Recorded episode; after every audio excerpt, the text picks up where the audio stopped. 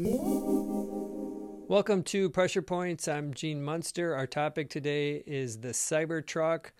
Uh, this is going to be launching on November 30th. We're going to talk about the history of the Cybertruck, the size of the market, the expectations in terms of units and production, and lastly, the big picture. And we'll start with the history. The Cybertruck was announced in November of 2019. That, of course, was the famous breaking of the glass event. At the time, the company talked about that being a $40,000 a year vehicle, and it's rumored to be 60,000 plus today. And they expected it to be available sometime in 2021. I'll give Tesla a pass on this, despite all of Elon's overpromising and under delivering on timeframes. We obviously had some headwinds in 2020 and 2021, but here we are late in 23, and we're ready to get this party started. So that's the overall history when shifting to the size of the market, the light truck market in the US is sizable. It's about 20% of total vehicles sold. There's somewhere between 13 and 15 million vehicles sold every year in the US, and about 3 million of those are light trucks, pickup trucks. If you're curious, passenger cars account for about 25%, and about 65% or 55% are from some form of an SUV. So this is a worthy market that they're going after. The leader, of course, is the Ford F 150, and they do about 600,000 vehicles a year. So that's the overall market. And now the impact to the numbers and expectations on production. We'll start with 2023. The most of analysts and Wall Street just generally sees this as kind of a throwaway. There are numbers as low as a few hundred and as high as 10,000. We're at 1,000 for this year. Again, generally a throwaway. 2024, we're at 35,000. The range from the street is 25,000 to 100,000, so all over the place. In 2025, we're at 175,000, and the range is 100,000 to 250 in terms of estimates. The real question is that 2025 number. And this is the year that they said that they will, at some point on their last earnings call, Elon mentioned at some point they will hit 250,000 in 2025. My interpretation of that is not 250,000 for the year 2025, but a run rate of 250,000. That implies 20.8 thousand per month. And my sense, my guess, is that hit that milestone is hit in September.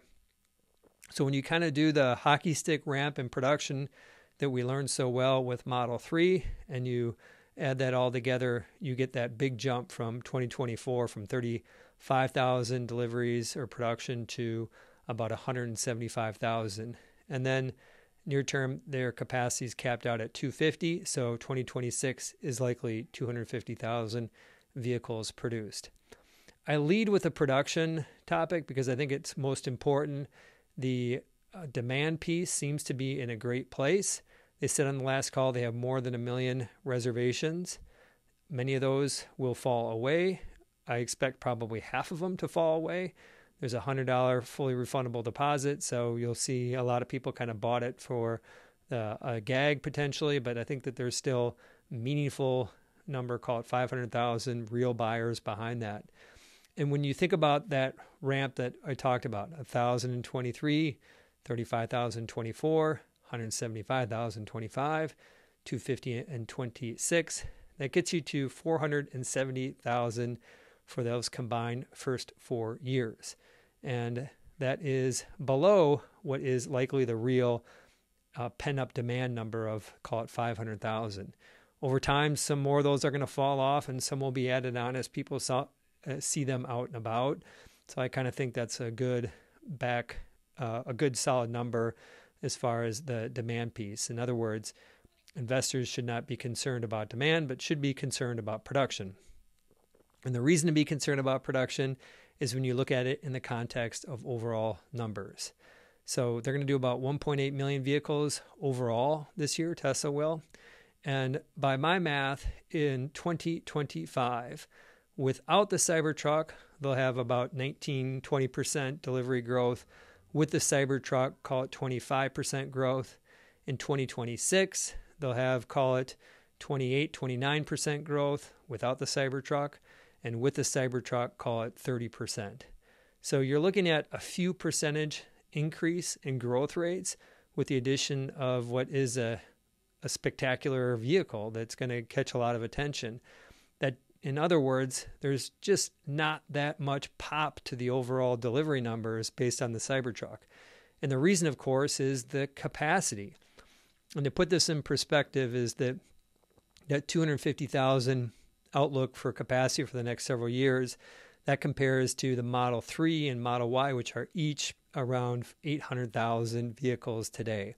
So the real pressure point here is how does Tesla get the Cybertruck production up to $800,000 a year to really have a bigger accelerating impact on overall deliveries and getting those back into 30% plus delivery growth.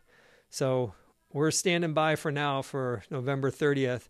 I can promise you this this is going to be a, a grind of an of a ramp in production probably not as bad as model 3 but pretty bad patience is going to be a virtue and more importantly i think the product is going to be a smashing success. I think this is really going to capture people's attention.